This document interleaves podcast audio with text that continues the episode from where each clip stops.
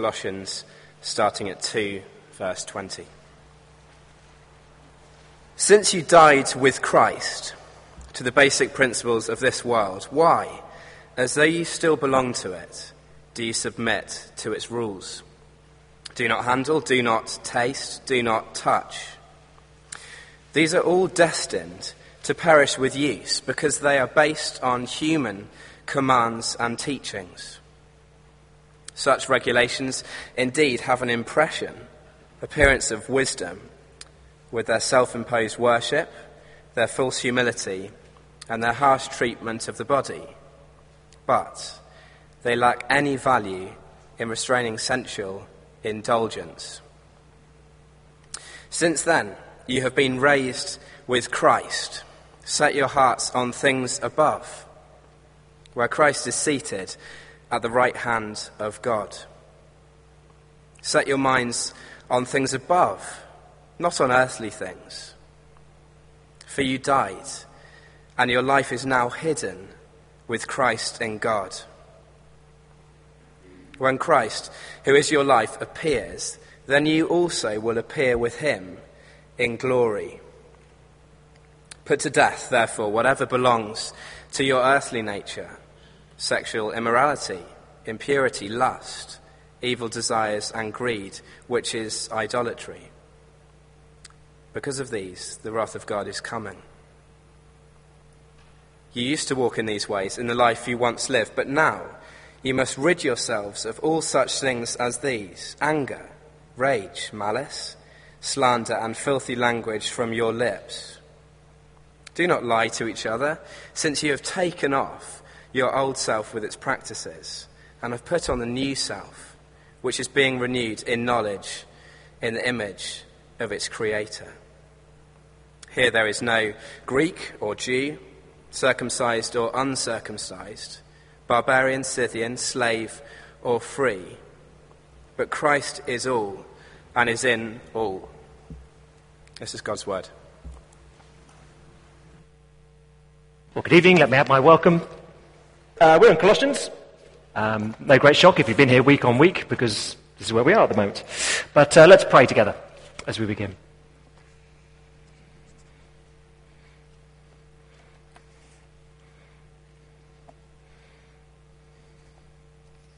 Our Father, as we've just indeed sung and admit before you, that we need you to once again come and uh, retune our hearts. We go out of tune. We drift from you. We are prone, prone to wander. And so, Father, please speak to us. Would your Spirit come and take the words He's written and speak them again, fresh to our hearts, so that we would indeed live for you and be delighted to follow you to the praise of your name. Amen. Tonight, then, we're really thinking essentially about how you change. How do you change? How does change take place in the Christian life? Which is a fairly presenting issue for most of us, I guess. If you're a Christian here tonight, you hopefully want to change, make progress, become more like Jesus Christ. If you're still slightly on the outside looking in, it may be of interest. This is how you genuinely change in the Christian life. How do we change? make progress. This is not just a sort of random topical sermon. This is fundamental to the issues in Colossae. We've said that if you've been here over the last few weeks, the issue in the, in the town of Colossae in the first century, where there are false teachers in town, Christian or coming out of a Christian background, and they were saying to the Colossians, it's all very well what you've been taught by uh, Epaphras and um, his teacher Paul. That's all very well.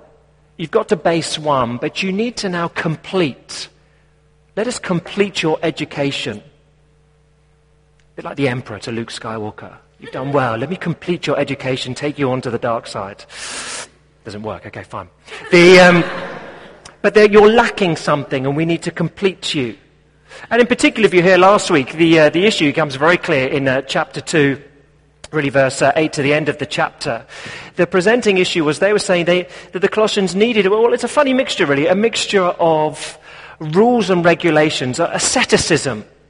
They needed to beat their bodies in certain way. They needed to follow certain festivals, abstain from this food, abstain from that drink, follow this regulation, a mixture of rules And at the same time, mystical experiences, angelic encounters. And these things would push them on to maturity. But Paul's been very clear. Just let me remind you from last time of what was taking place. Uh, do the mystical experiences that they were encouraging. So, chapter 2, verse 18. Let me read. Do not let anyone who delights in false humility and the worship of angels disqualify you for such a prize. Such a person goes into great deeds about what he's seen, and his unspiritual mind puffs him up with idle notions. Okay, so these false teachers were saying you needed spiritual experiences. If you just could experience God in a certain way, then you'd go on to maturity. Does that work? Well, verse 19? No. Now, the person who's advocating such practices has lost connection with Jesus Christ. So pursuit of spiritual experiences, that won't help you mature. You can lose connection with Jesus altogether. And what about then pursuing all these rules and regulations? Does that work? So at verse 20, or sorry, verse 21, you're given all these rules, do not handle, do not taste, do not touch. But, verse 23, such regulations indeed have the appearance of wisdom with their self-imposed worship, their false humility, dot, dot, dot, but they lack any value in restraining sensual indulgence. So, does imposing self denial upon your life help you grow, help you restrain practices that you want to stop? No, it does not. It's of no value to you at all. You can give up chocolate for Lent if you so desire, and it may help you lose a few pounds. But it's unlikely to train you, once it's to, to, to restrain deep passions within you. It doesn't work that way. So what Paul is now going to go on in chapter 3, and we're just looking at verses 1 to 7 tonight, really, but the chapter 3, 1 to, well, key bit is chapters 1, yeah, these verses 1 to 7. He's going to say, look, here is the way you change. And then uh, the rest of the book, he applies that to different relationships. So the Christian and uh, the, um, in the church, in their family, in the workplace. But here is the key, really, in Colossians to how you change. And what is it? Well, it's not. Um, it's not as the NIV suggests. I, just, I hate saying this. I hate saying this. But this is one of the ones where it's just really bad. So look, just look with me. Um, just before chapter 2 and verse 6, you get this heading in the Bible. Paul, uh, and that's not a bad summary. Chapter 2, verse 6, just before it, the bit in black, that's not in the Bible, that's just added later on. Freedom from human regulations through life with Christ. And then just before our reading tonight, just before chapter 3, verse 1, rules. Do you see, isn't that just a bit, do you not think the editor might have noticed that? This section is all about Paul saying you don't need rules to make real progress in the Christian life. And the rest of the book is rules about how you make, do you not, how did no one notice that? How do you change in the Christian life? Well, there's one great indicative and then two imperatives. One great statement about what God has done, and then two things we need to do. So it works a bit like this. It's on the sheet. You have been raised with Christ. God has done that if you're a Christian. Therefore, keep seeking the things above and put to death your earthly nature. One thing that God has done, two things we need to do. Okay? You've been raised with Christ. Keep seeking the things above. Put to death your earthly nature. Let's work through it. First, then, you've been raised with Christ. We'll just jump in. Biblically, in the New Testament, there are three resurrections that matter. There's the resurrection of Jesus Christ that took place historically in the first century, number one. Secondly, there's the resurrection which takes place in the life of every Christian when they become a believer. There is an inner resurrection, or you might say spiritual resurrection, too. And the third is the bodily or outer resurrection that will take place on the last day of history. Okay? Jesus is internal resurrection that takes place in every believer when they become a Christian, bodily resurrection, outward resurrection will take place at the end of time. And Paul is here going to focus primarily on the middle one the resurrection that takes place in the life of every believer inwardly. Inwardly, do hear me, nothing outward will take place when you become a Christian. Let me just read it again chapter 3, verses uh, 1 to 4. Let me focus on this. Notice, it's all about Christ He dominates these four verses four times. Since then, you've been raised with Christ. Set your hearts on things above where Christ is seated at the right hand of God. Set your minds on things above, not earthly things. For you died and your life is now hidden with Christ in God. When Christ, who is your life, appears, then you also will appear with him in glory. The Christian life is all about him. And I've got to say, I, for, for myself, I find that an enormous relief. I forget it. My heart is prone to wander. But when I remember that, it's an enormous relief. It, it frees me up from navel gazing. I mean, my life is all about Him. And essentially, Paul is saying here the key to Christian living is knowing that or remembering that. Or to put it this way forget your own history and think instead about the past of Jesus Christ and His future, because you're united to that. Forget your own past and your own future and think about, dwell upon the past of Jesus Christ and his future. That is utterly transforming. Let me try to explain that. I'm going to repeat that phrase a few times. Let me try and explain that. We said last week that the Bible presents the Christian as one as united with Christ. There is a spiritual bond between any believer and Jesus Christ. It's a little bit like, we said last week, um, the baby inside a mother's womb. If the mum dives to the bottom of a swimming pool and goes down, so does the baby.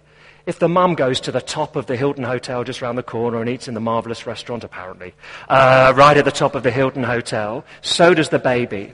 It goes down, it goes up. The Christian is united to Jesus Christ. We have descended with him in his death. We've risen with him in his resurrection. What does that feel like physically? Nothing. Don't get confused. But spiritually, there is an unbreakable bond between the believer and Jesus Christ. His history, his future, is our history, our future. Okay? It's about him.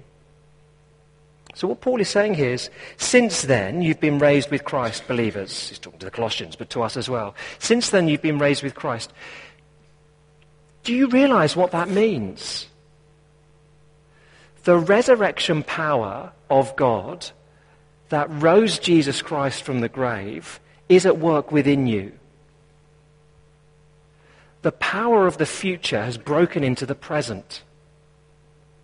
One day we'll all be fully resurrected, but that power has broken through into the present. Inwardly, the believer has been resurrected, raised with Christ. There's a sense in which you will never be more resurrected in your inner being than you are now. Slightly dangerous statement. But, because um, I don't want to confuse you, there's a bodily resurrection to come. But the power of the future has broken into the present. That's extraordinary. The life to come, perfection, heaven, glory, is at work within you if you're a believer now. Can you imagine that? The future's broken through to the present. Just try and think of it this way. Imagine you, you're living in the year, I don't know, 500 BC. And I don't know what you're talking, I don't know, uh, my history runs out at that point. But uh, 500 BC, and uh, all of a sudden, uh, someone flies in with an attack helicopter. And, uh, you know, the armies of the day, the, uh, the early Roman legions, a little bit early for that anyway, but the early Roman legions, all of a sudden, the, the terror of the earth, they're looking a little unimpressive because one man in an attack helicopter goes, and they're all gone. And they're all gone. The power of the future breaking in to that point in history, wow. Wow. That's a bit violent. Imagine you could. Um, imagine you're living in the year 500 BC and someone turns up with a 21st century ambulance. Obviously, you get stuck in the desert, but ignore that. The, um, turns up with an ambulance. And all of a sudden, there's someone with um, having an epileptic fit. No problem. Pen. Oh, healed again. Someone's having a fever. Take these tablets. Oh, healed again. Wow extraordinary. Where does such magic come from? Or something they would probably say. The power of the future coming into their past. For us in the 21st century, the power of the future, God's resurrection power, heaven, in one sense, has broken through. You're raised with Christ in your inward being. That is extraordinary. You're united to Jesus Christ if you're a Christian, which means you're united to the resurrection power of Jesus Christ. Wow. That's the power at work in your life to change you and transform you. Wow. Question. I don't feel that impressive. Um, I wake up most Monday mornings and go, Ugh. and I go to the office and go, Ugh. Um, and I grump and I, I don't. Look, I've been a Christian a few years and you know, I look in the mirror and it's just outwardly, but it's not. Okay. This is true. You're raised with Christ. But there are two things you need to do as well. Paul says to every Christian. The first is this you need to keep seeking the things that are above. So, chapter 3, verse 1, you've been raised with Christ, but now you need to keep seeking the things that are above. Do you see these two parallel phrases? Set your hearts on things above, and set your minds on things above. Two parallel instructions. Why? It's just so important it needs to be said twice. Because, of course, there's a reality. We live both, or the Colossians live both in the city of Colossae and in Christ. Both true. And for you and me, we live in 21st century London and in Christ. Both are true. And so there is a pressure upon us. So even though we're raised with Christ inwardly, we need to set our minds, set our hearts on things that are above. Now, they're two parallel instructions, and in one sense, they, they capture it quite well. This is not just a mental activity. I'm going to sit and think about heaven. It's not just an emotional activity. I'm, I'm just going to whip myself up into a frenzy about that. It's both mental and emotional. It is set your affections, daydream about this. Have your ambitions on the place above. A few more details, of course. The best thing about the heavenly realm or, or the things above is, verse 1, that Jesus is there because he's all we need.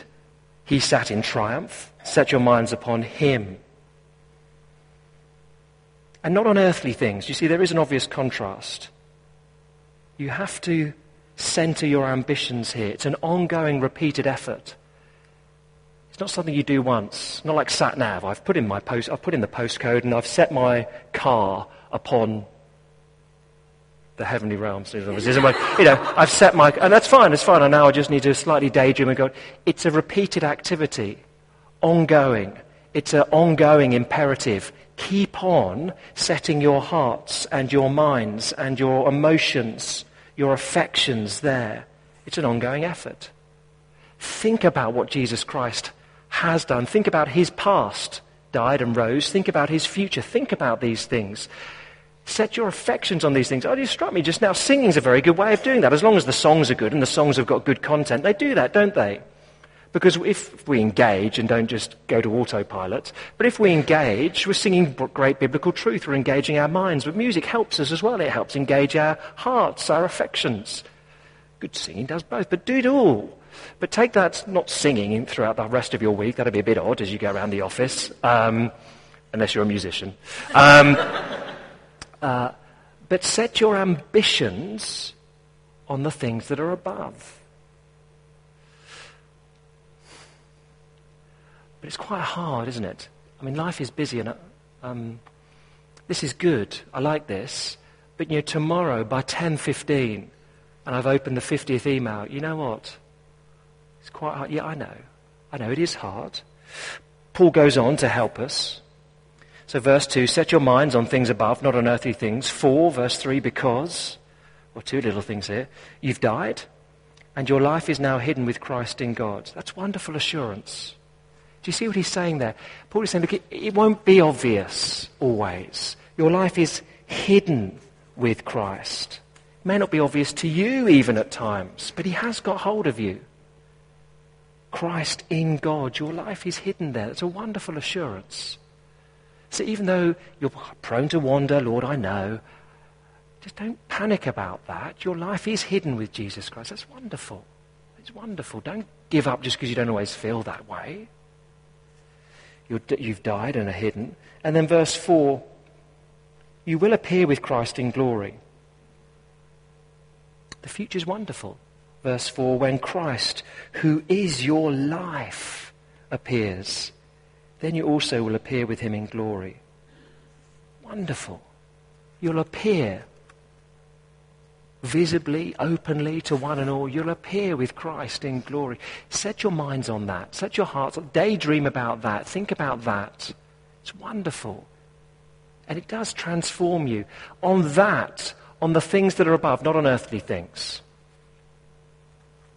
Great example, great example of this, of getting it wrong, is uh, Esau in the Old Testament. You know Esau, uh, so Isaac, uh, Abraham had a son Isaac, had two sons, uh, Esau, Jacob. So Esau, chapter 25, he's the eldest son, and therefore gets to inherit everything by the rules of the time. He'll inherit all of his grandfather Abraham's wealth his countless wealth, cattle and sheep, etc., etc. He'll inherit the promises that God has made. He will be great, wonderful. He stands to inherit everything. Goes out hunting one day, comes in a bit hungry. Jacob's cooking up some soup or a stew.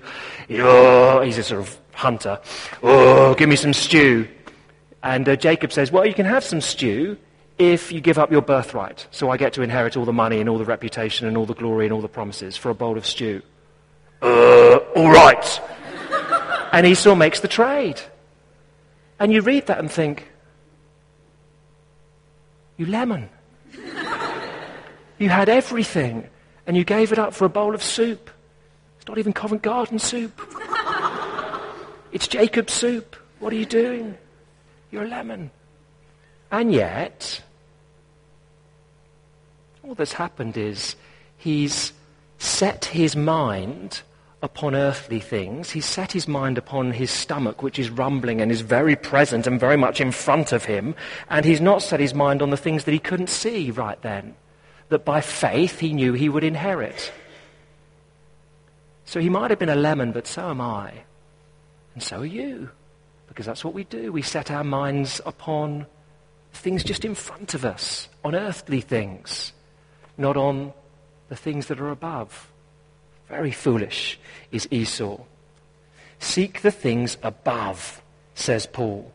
Let your life be shaped by Christ's past, his death and resurrection, his future in glory, not your own. It transforms you. But you do have to set your mind on these things. You do have to think about it. Set your, sorry, keep seeking the things that are above briefly, the novel I've just finished, it's okay.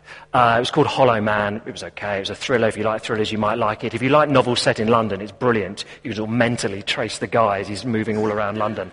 And I always like those sort of things. The guy is a slightly corrupt cop, the hero, Nick Belsey. He's a corrupt cop. And he's completely bankrupt and uh, he's um, done something a bit naughty with the boss's wife, and he knows he's going to get the sack.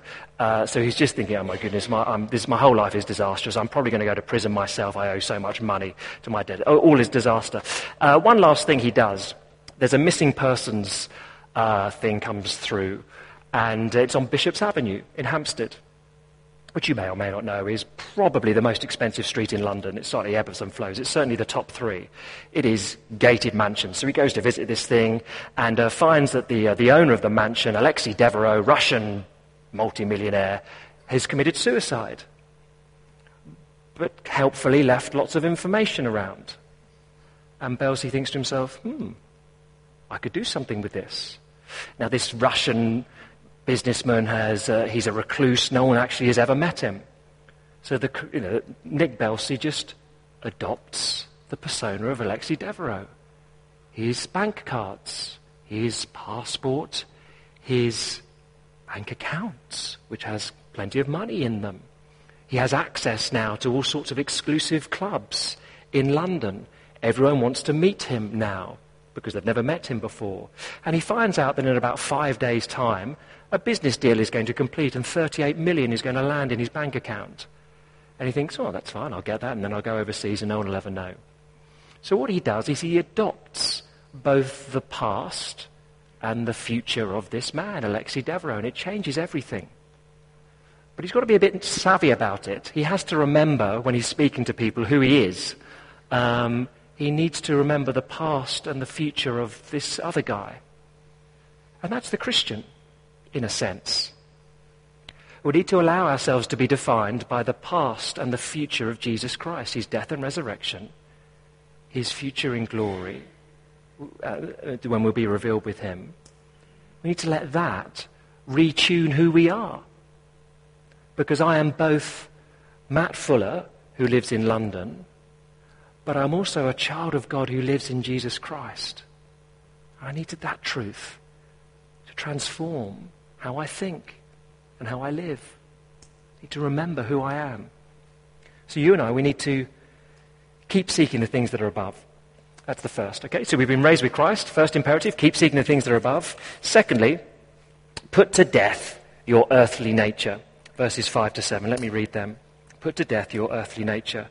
Put to death, therefore, whatever belongs to your earthly nature sexual immorality, impurity, lust, evil desires, and greed, which is idolatry. Because of these, the wrath of God is coming.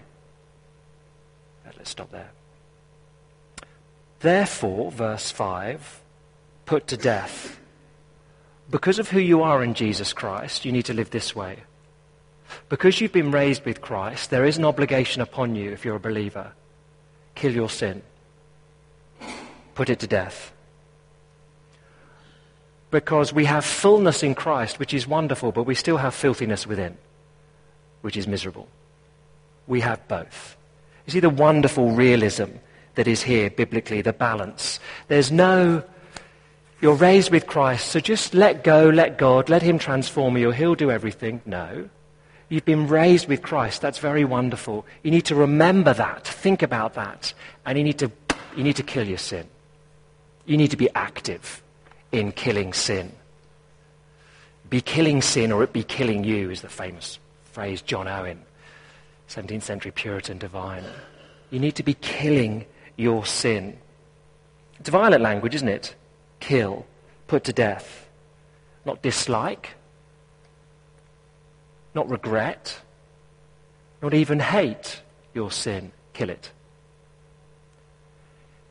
If sin is a beast, it needs slaying.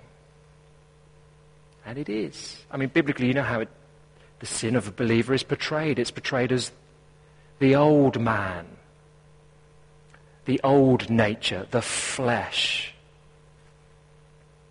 Now, if you're not a Christian, or before you're a Christian, before any of us were Christian, we might do things, and in our conscience we regret them. We may sleep with someone, we may hit someone, whatever it may be, and we may regret it in our conscience, think, well, that probably wasn't the best thing to do. But not a lot more than that. But when you're a Christian, there is a battle upon, a battle on between the Spirit of God, which lives within you, God's res- Jesus' resurrection power, and our old nature. There's a battle on. And our role is to fight and to put to death the sinful nature. Now, what does that mean? Of course, in the past and the present, it gets misunderstood. So in medieval times, you'd have monks standing in buckets of water, cold water for hours, wearing hair shirts and, and whipping themselves. That, that doesn't do anything for you. It might make you mad or something like that. But it doesn't do anything in terms of changing you. Of course, more common now is just people use willpower. Just willpower, just willpower it away. You know, I, will, I will not lust over another woman again. Okay. I will not.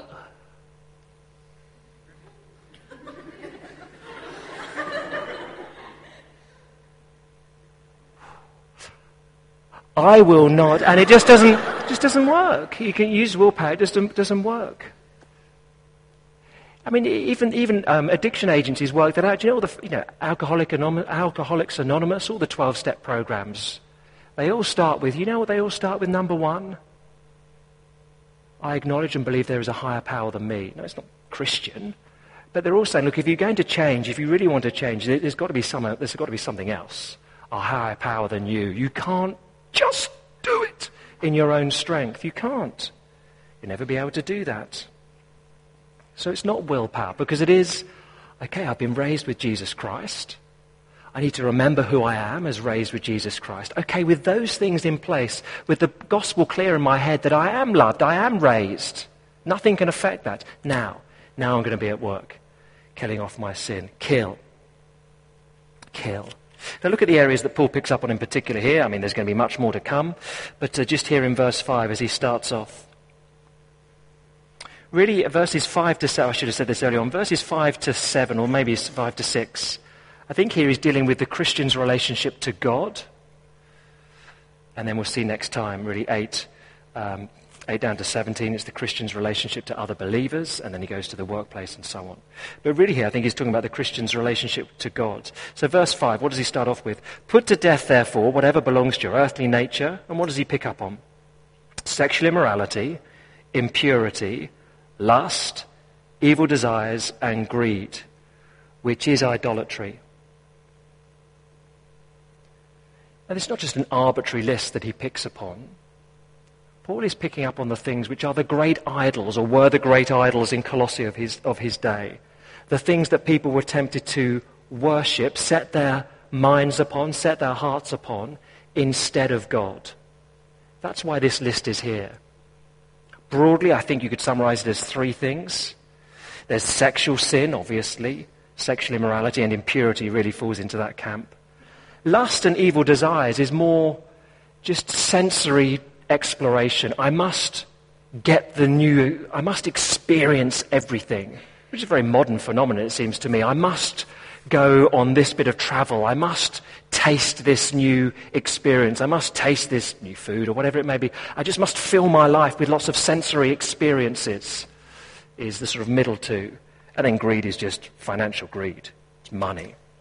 Take, these are the big idols of the day in Colossae. These are the things that will make people bow down and worship them instead of bowing down and worshipping God. That's the issue. So again, question, how do you put these things to death? How do you put to death greed? I mean, you, you, if you had a knife, and what, what, do you, what do you do? I mean, that's no good. What do you do to put it to death? You set your mind and set your heart on things above. You remind yourself what Jesus Christ has done for you and what he will do for you, and money cannot do those things. You remind yourself over and over again. You put them to death. What will you set your mind upon? Will it be God or money? Will it be God or will it be sex? Will it be God or will it be pursuing the latest experience? What will it be? That's how you put these things to death. We need to remember verse 6. We're still capable of great evil. So we're capable of the list of sins in verse 5, and Paul warns because of these, the wrath of God is coming.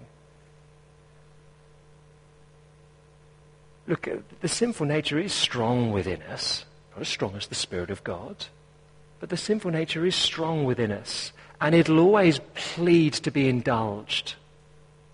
And it's so very attractive. The soup is in front of us. The promises of God are, I don't know where they are very, very attractive. Let's not be naive. Sin is attractive, and we need to kill it off, therefore. Not play with it, not indulge it. Kill.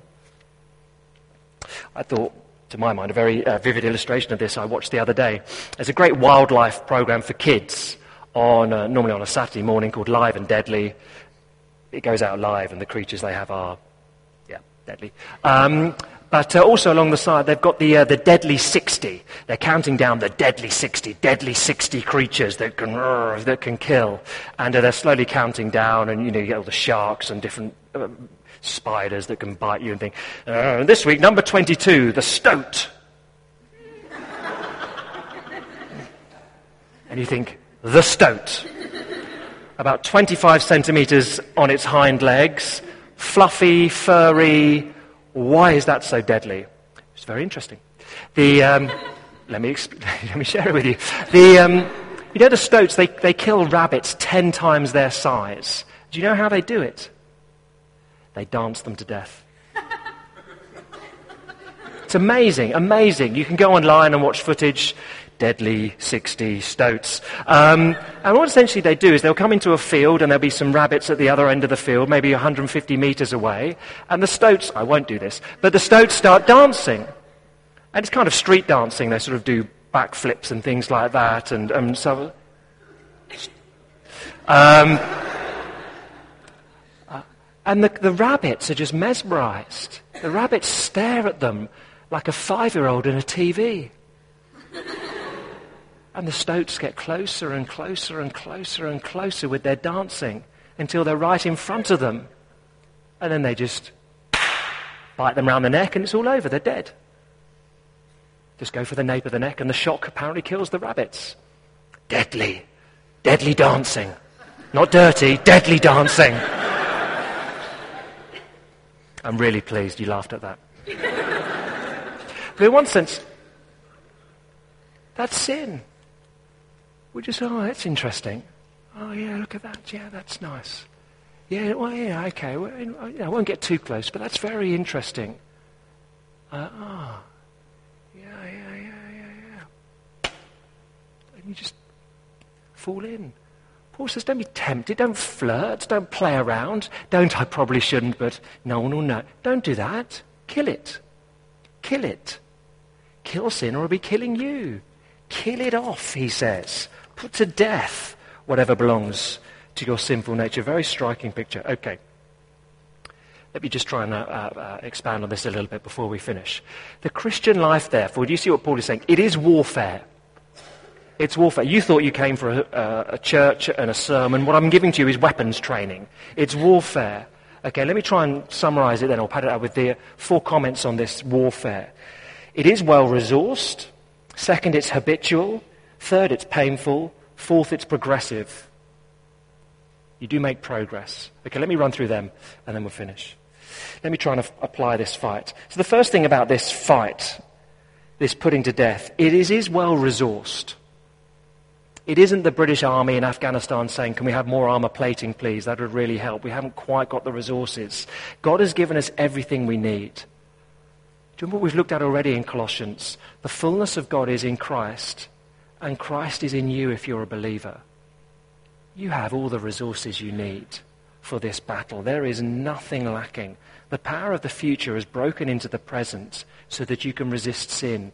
If, you if you're a believer, you are different to how you were before. Not as different as you want to be. I know that too. But we are different. We live differently. We think differently to how we were before. The power of the future is broken into the present. You've seen, um, you may have mentioned this before in different contexts, the film Limitless. Have you seen the film Limitless? It's an enormously appealing film in some senses. So the film is uh, the guy, there's a deadbeat guy, Eddie, um, and uh, uh, Eddie's down and out. Uh, he's all out of money. His girlfriend's left him because he's a bit of a loser. Uh, and then his, uh, his girlfriend's brother says, Do you want this drug? Okay, I'll take the drug. What is it? It's called NZT. And it, it unlocks your brain. So rather than using 5% of your brain's capacity, you can use 100% of your brain's capacity. Yeah, fine. So he takes this drug. And woo! All of a sudden, he can do extraordinary things. So he can write, he'll knock off a novel in a day. He plays the stock market, makes millions in a week. He can outwit and outthink anyone very quickly. His mental capacity goes to the roof. And if you see this film at this point, you have to watch, you have to admit, it's very appealing. Very appealing. You think, oh, that'd be nice to sort of supersonic size my brain, etc. But um, that he has to keep taking this drug. But he's got this thing at work in his life which has transformed him. He's no longer the same. Now, please don't get carried away. That's quite a good film and an okay illustration. But the Spirit of God, Christ is in you if you're a believer. Re- Christ's resurrection power has broken through from the future to the present. That changes you. You don't have to give in to sin like you did before. You don't have to obey the cravings of your nature as you did before. You can resist. There is a power at work in you to change you. God has not left you under resourced. We're well resourced. We're well resourced. Second, obviously, this battle is habitual. That's the point. You just keep fighting it. Keep fighting it. Keep fighting it. The Christian needs to keep seeking Jesus in order to avail ourselves of this resurrection power. Because, as we've sung, our hearts are prone to wander. And so we need to keep coming back to Jesus Christ, reminding ourselves we have resurrection power. As we look to Christ, there's no magic formula here. In one sense, it's the habitual patterns of Christian living. What does it mean? It means you come back and you, you read the Bible on a daily basis and you pray really to Jesus as your Lord and your Savior. You pray to Him. You meet with other Christians who will encourage you. It's no magic formula, but you it's a habitual warfare. You just keep fighting it, keep fighting it. So it's well resourced, it's habitual. Third, it's painful. putting to death is painful. Or how would Jesus describe it? Well, if your eye causes you to sin, gouge it out. If your hand causes you to sin, cut it off. That isn't, you know, you know what, if you're in a pattern of sin, just have an early night, have a drink, and don't worry about it. He says, no, no, take action. Painful. It's going to cost. It's going to hurt to put to death sin. You have to fight it. You have to work at it. It's not easy, but it's progressive. It's the last thing. So it's well resourced. It's habitual. You keep fighting it. It's painful. But slowly, slowly, we make progress in the Christian life. And we're to expect that. It's a warfare that you, know, you keep on making progress. Okay, there's one or two setbacks every now and again, but we keep on making progress. That's the expectation. But it takes time, just to be realistic on that. The 40 year old guy who gets converted tomorrow, and, uh, but has all his life been a habitual liar to cover up for his mistakes so that people like him. Do you know what? It takes time. You don't just become a Christian the next day going, oh, that's it, I'll never lie again. Ta da! You have to wean yourself off it. There's slow progress, but that is the expectation. 2 Corinthians 4:16 wonderfully encouraging verse though inwardly we are wasting, a, sorry, excuse me, though outwardly we are wasting away, yet inwardly we are being transformed day by day. We're being transformed into his glory day by day. There's progress being made. Now, what does that look like practically in your life? I don't know. What, I don't know what the sin you're battling is particularly. But what it, let me take one example and just run through it very quickly and then we are finished. Greed. If it's greed, what do you need to do to fight greed, to be less greedy? Well, one, you need to remember you're well resourced in the Christian life. God has given me fullness in Jesus Christ. I've died with him, I'm raised with him, and I have an eternity with him in glory. I'm not going to be an Esau. I'm not going to give all that away. I'm not going to mock God for all he's done for a bowl of soup. I'm not going to forget everything that God has done for me just for a little bit more money in my pocket. I'm not going to do that. I'm well resourced with what God has done. It's habitual.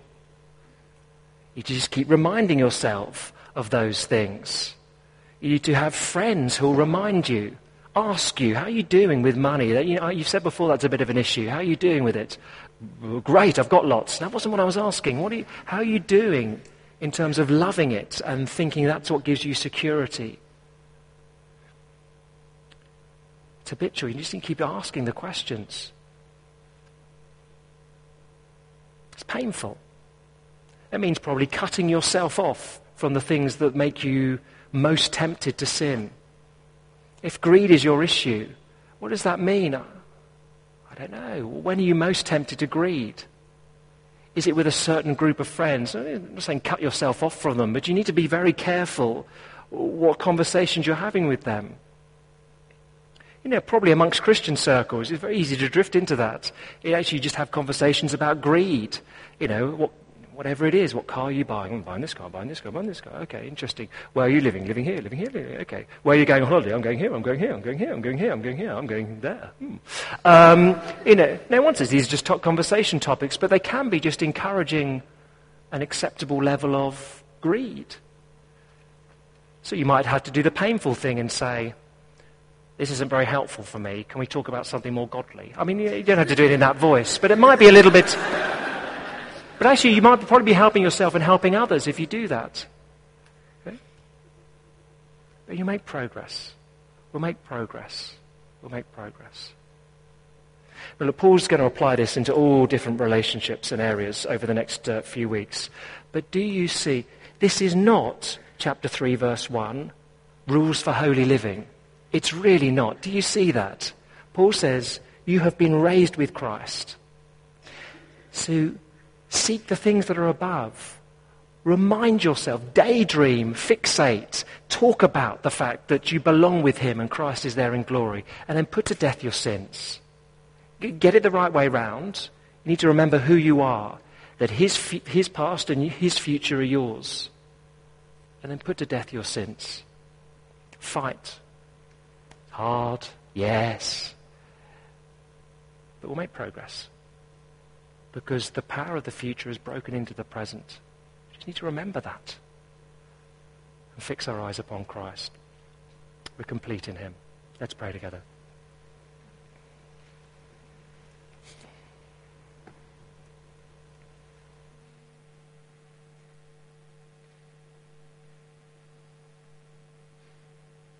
Our Father, we thank you for the realism of the scriptures.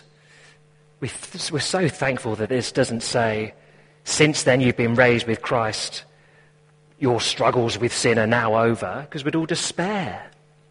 Thank you for the honesty that you're very clear. We have, if we're believers, been raised with Jesus Christ, and now we need to remember that. We need to let his history retool our thinking. We need to let his identity in you become our identity in you. And then we can fight. And then we can fight. So, Father, help us. Help us this evening in our singing and our conversation as we come around the Lord's table to seek the things that are above, supreme that Christ is there. And he will transform us and change us. And we thank you for that in Jesus' name. Amen.